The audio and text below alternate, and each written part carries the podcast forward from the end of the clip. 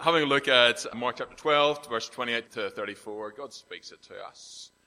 Uh, we want uh, Him to be at work in us as we hear His word preached. So let's ask Him to do that work. Let's pray. Father, please do uh, tune our heads and hearts. Uh, please uh, show us what's true and real.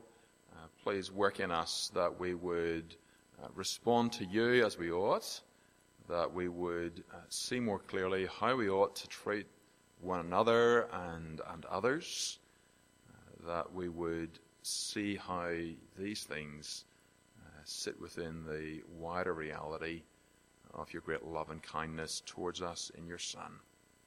In Him, Amen. Life's complicated. There are uh, some weeks when it can't just feel like it's the same again, and it's kind of simple because it's just same again. Uh, other weeks, the unexpected arrives. Uh, sometimes it seems obvious what's best uh, in the situation that arrives. Other times, well, it's a struggle. It's a struggle to know what's best, even before it's a struggle to do what's best. Uh, what one word will help you organize the bits and pieces of what God wants from you day to day?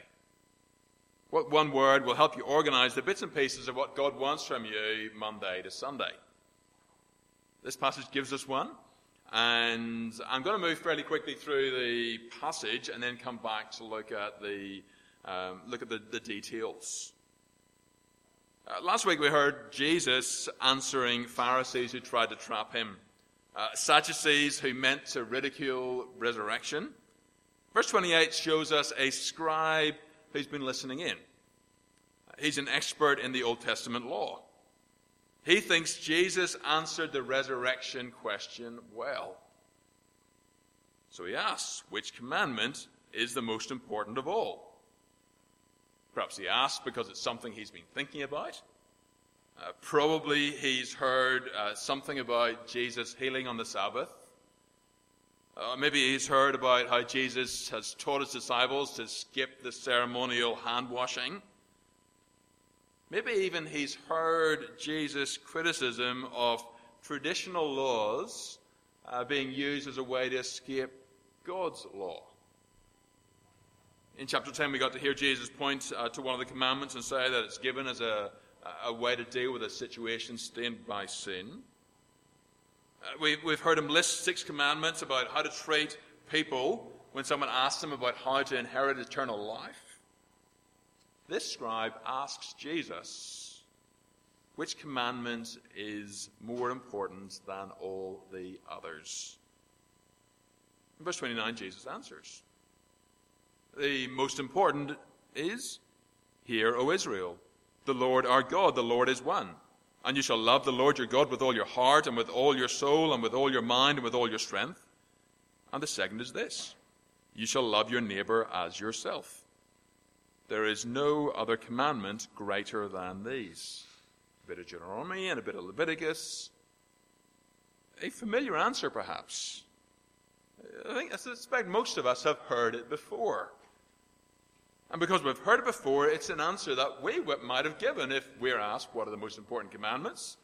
We'd probably say something like this. We'd be giving it because we trust that Jesus is right. But this scribe, he tells Jesus he's right. And we get the sense that he's looking down a little as he gives his verdict on Jesus. You're right, teacher. Good answer. You've said truly that He is one, and there's no one other beside Him, and to love Him with all the heart, with all the understanding, with all the strength, and to love one's neighbor as oneself is much more than all burnt offerings and sacrifices. Did you notice he repeats what we usually don't? There's a bit about God being one. I think he also compares the commands to things we wouldn't usually compare them to. You know, I think Ten Commandments he mentions burnt offerings and sacrifices. We need to give some thought to those details. Just now, though, notice that the scribe does call Jesus teacher, but he's given the impression that he hasn't been taught. He gives his verdict on Jesus' answer.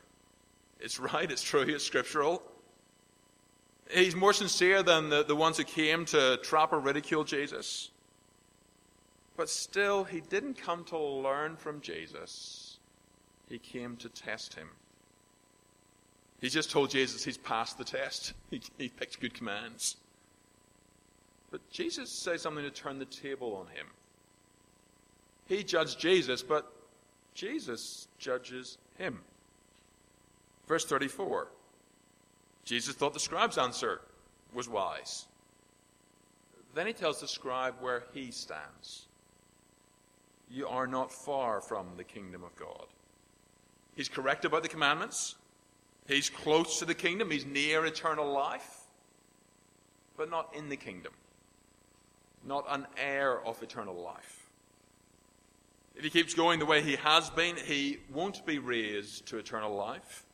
If nothing changes, he will face God as his condemning judge.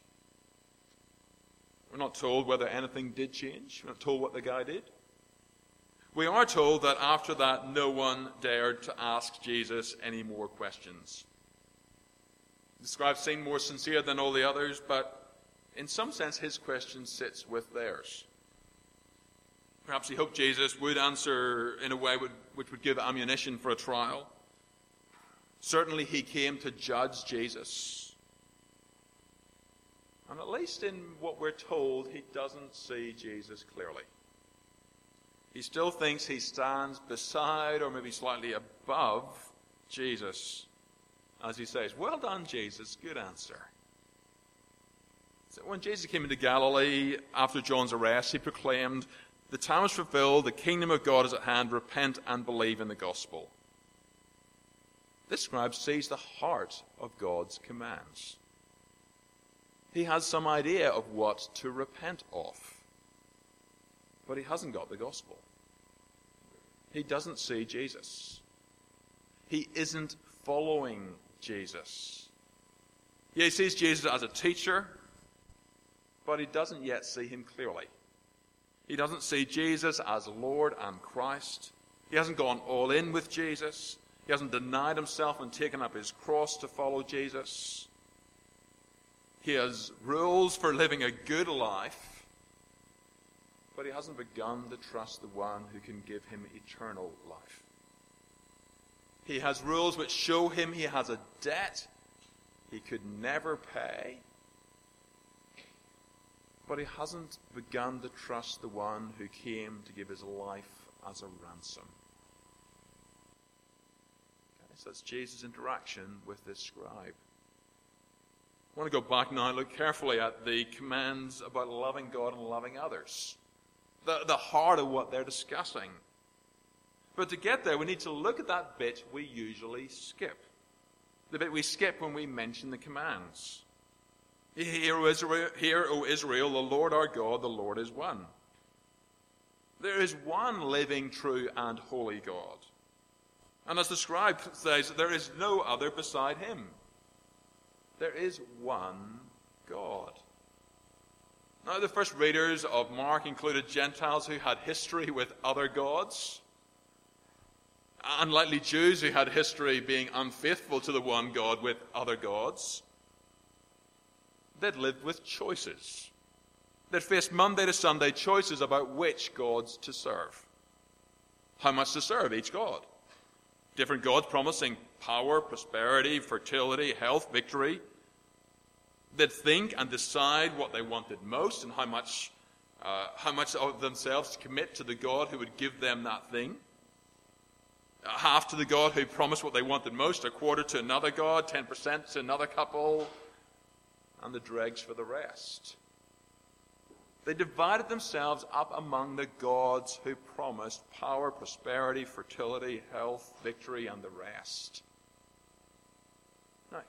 If in fact there were many gods who controlled different aspects of our lives, we'd have daily decisions to make.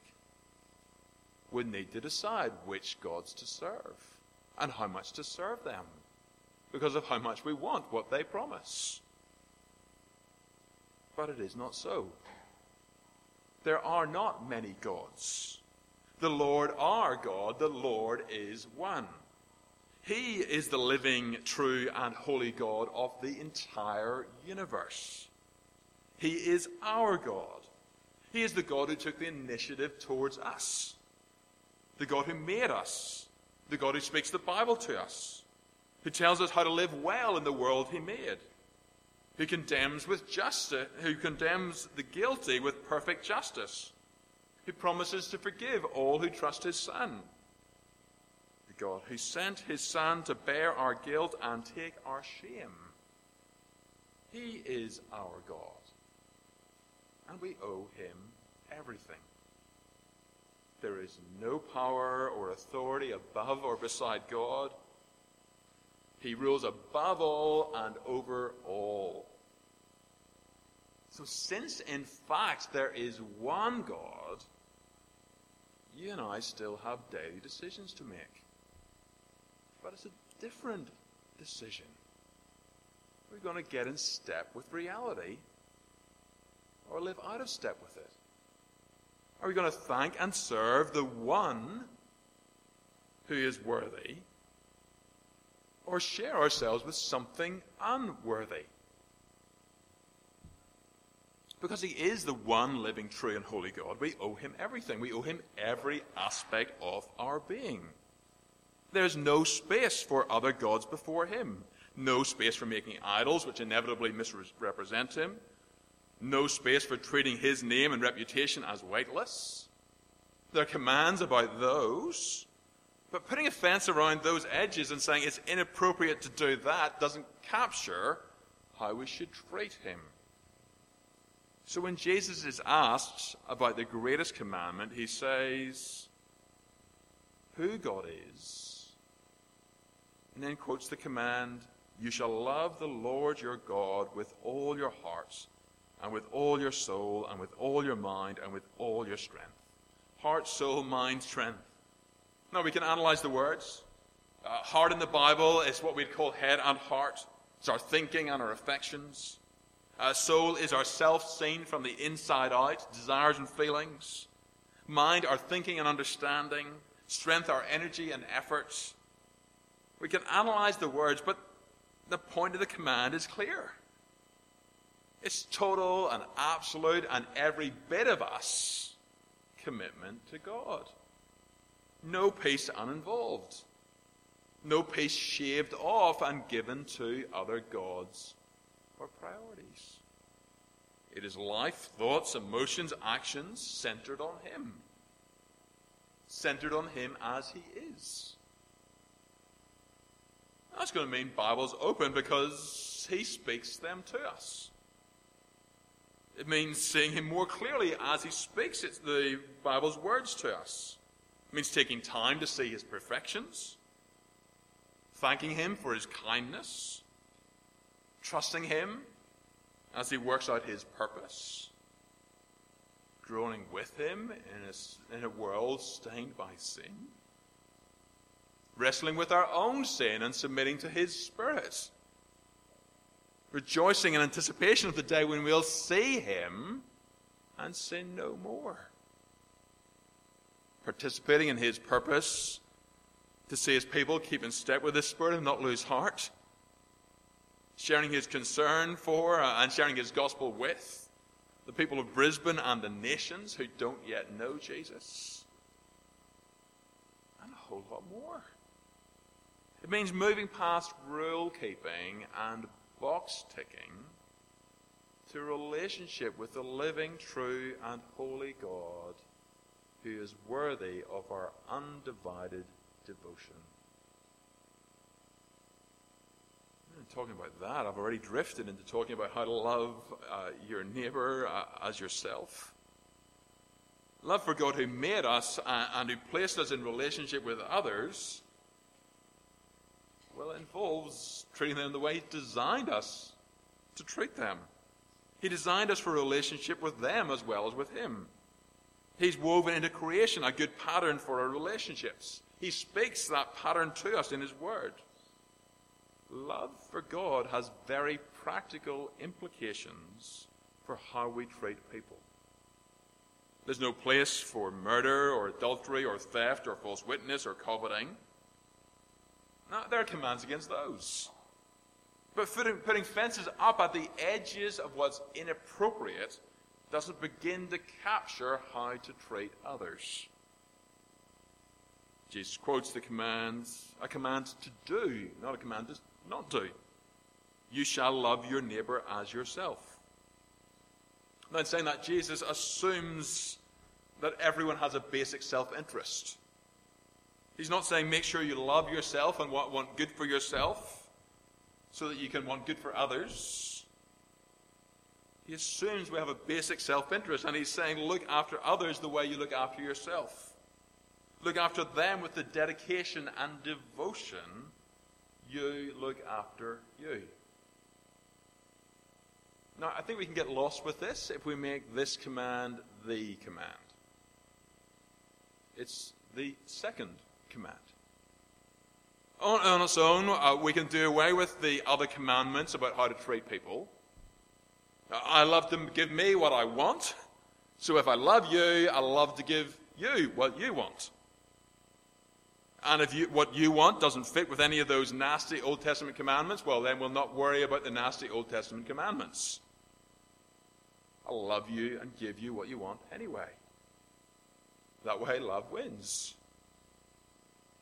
It could work that way. It could work that way if at any point God gave us the impression that we are our own best guides. If you knew instinctively what's best for you, if I knew instinctively what's best for me, then love's clear goal would be for me to give you what you want and you to give me what I want. But neither our heart's desires nor our carefully thought out opinions are good guides about what's best. They're not even good guides about what's good. We can't trust our instincts. We can't trust our thought out opinions. We're not very good at knowing what's best. Actually, we're pretty practiced at doing harm and then calling it good. We don't know what's good for us. But we can.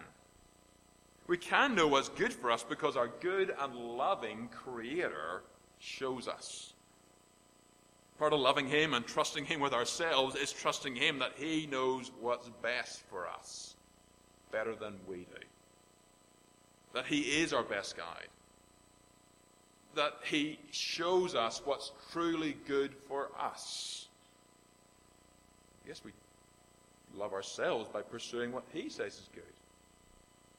And he shows us what's truly good for others. So we love others by pursuing what he says is good for them. God shows us what's truly good. Love for God trusts him about what is truly good love for others pursues that good for them. What's all that got to do with the other commandments in the Bible? Well, they help us see what's truly good. They're how God guides and shows us what's truly good. So, reading Mark together, we've seen Jesus disagree with um, Israel's rule teachers. He's told them they misunderstand the commands. He's told them they misapply God's law, but he's never told them to forget God's law. He keeps insisting that the problem is they don't understand it, or that they do misapply it. He keeps telling them they should aim to understand and then live what God says. So love doesn't leave nasty commandments behind. Love learns what's good from those commands. That's why Paul wrote in Romans chapter 13 Owe no one anything except to love each other. For no one who loves another, sorry, for the one who loves another has fulfilled the law. For the commandments, you shall not commit adultery, you shall not murder, you shall not steal, you shall not covet, and any other commandments are summed up in this word You shall love your neighbor as yourself. Love does no wrong to a neighbor. Therefore, love is the fulfilling of the law. See, love isn't an alternative to the law. Love isn't freedom from commands. It's going where the commands point. Love is going where the commands point. Uh, those fences at the edge of, of what's most inappropriate, they help us look back and see what love is and how love treats others. So, murder. Murder is an overflow of anger. So, the commandment, you shall not murder, at the edge demands a stop to anger too. Actually, verbal violence comes out of the same heart as physical violence. So, the commandment, you shall not murder, demands a stop to insults too. Love doesn't just avoid doing harm. So the commandment, you shall not murder, demands a determination to reconcile, to bring an end to your anger and the anger of the other person against you. So love doesn't act on anger with physical violence or verbal violence. Love brings an end to its own anger and aims to end the other person's anger too. It's trying to capture a bit of what Jesus does in Matthew chapter 5 in the Sermon on the Mount, the, the, the command about murder. He does the same sort of thing in relation to adultery and, and oaths. And a, a few weeks ago, as we looked at the after divorce law, we saw, we saw him talking about how that law set us up to uh, pursue as much good as possible in a situation stained by sin. Here he's telling us that the details of the ancient commandments can be gathered up in two commandments. Hear, O Israel, the Lord our God, the Lord is one. You shall love the Lord your God with all your heart and with all your soul and with all your mind and with all your strength. And the second is this you shall love your neighbor as yourself. Guy's response to Jesus in verse 33 includes his comment about those commandments being much more than whole burnt offerings and sacrifices. It's a comparison we didn't expect. I, I think that when you look back at Mark, he's probably mentioning it because the day before Jesus was in the temple giving his verdict on how they were using the temple. Uh, chapter 11, verses 15 to 17, if you want to read it later. He said that made the, they'd made the temple a den of robbers he stopped anything going through the temple, which means that there were no burnt offerings and those sacrifices while he stopped everything. The scribe's comment connects to what ancient prophets had said. Things like how it's better to obey than to sacrifice. How they told the Israelites that their sacrifices were pointless if there was no justice and kindness and humble walking with God. Not, not the ancients nor the scribe are saying that burnt offerings and sacrifices are pointless and unnecessary. They were saying they were ineffective and offensive when they were offered by people who showed no love for God and no love for others. Jesus spoke with the scribe on his way to the cross. He's already said he at this point in Mark that he came to give his life as a ransom for many. A page, or two, page or two later, we see him agonizing as he anticipates the Father pouring out his wrath, the judgment we deserve. On the cross, he offered himself up once and for all. The, these two commandments, they don't make Jesus' death unnecessary. They show us very clearly why it is necessary Because none of us have lived it.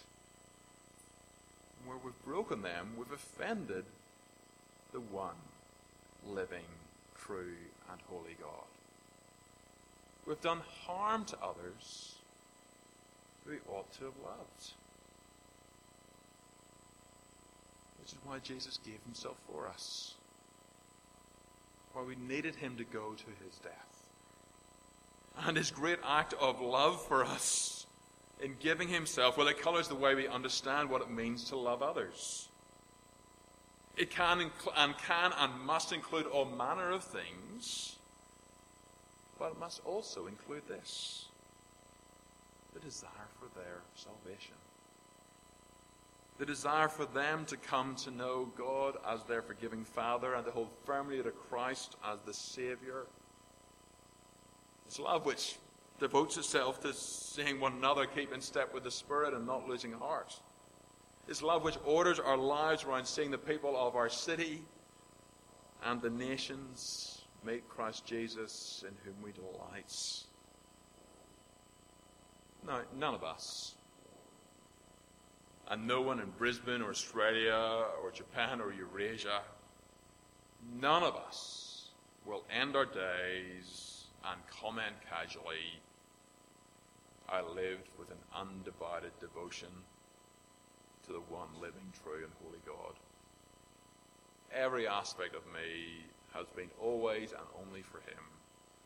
And I've treated everyone with the other person centered love that He calls me to. These commands, they show us, don't they? They show us that we need the forgiveness that Jesus brought. They show us everyone needs the forgiveness that Jesus alone has brought. They send us to trust Jesus for rescue. And as his rescued people, they give us an organizing idea for what God, our Father, and Christ, our Savior, require of his forgiven people. Here's the word to help you organize the bits and pieces of what God wants from you Monday to Sunday. Word love.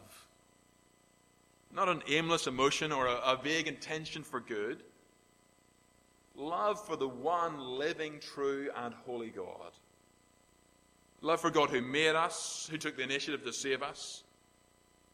Love which sees knowing Him as our highest, best good. Love which says He is our best guide to what's good and best. Love which is developing into an undivided devotion to pleasing Him in everything. It's love for God and love for others. Love learned from God who first loved us. Love which learns what's good from God who is our best guide. Love which lays down its own interests and pursues the good of others love which has an eye on eternity because everyone's immortal and everyone needs Jesus. Let's pray. Father, we thank you that we can read and hear this teaching and hear it not as a condemnation which leaves no way out but as an exposure of how far we fall, short we have fallen. Confess that we have not lived with that undivided devotion to you. Confess that we haven't even loved others as you call us to love them. Father, please forgive us. Please forgive us through Jesus, who did bear our guilt and take our shame, who gave his life as our ransom. And Father, please, as your forgiven people, strengthen us that we would live more and more. Monday to Sunday, as we ought, lives shaped by love, love for you and love for others. Father, please work these things uh, by your Spirit for your glory, for our good, and for the great good of those you send us to serve. In Jesus we ask it. Amen.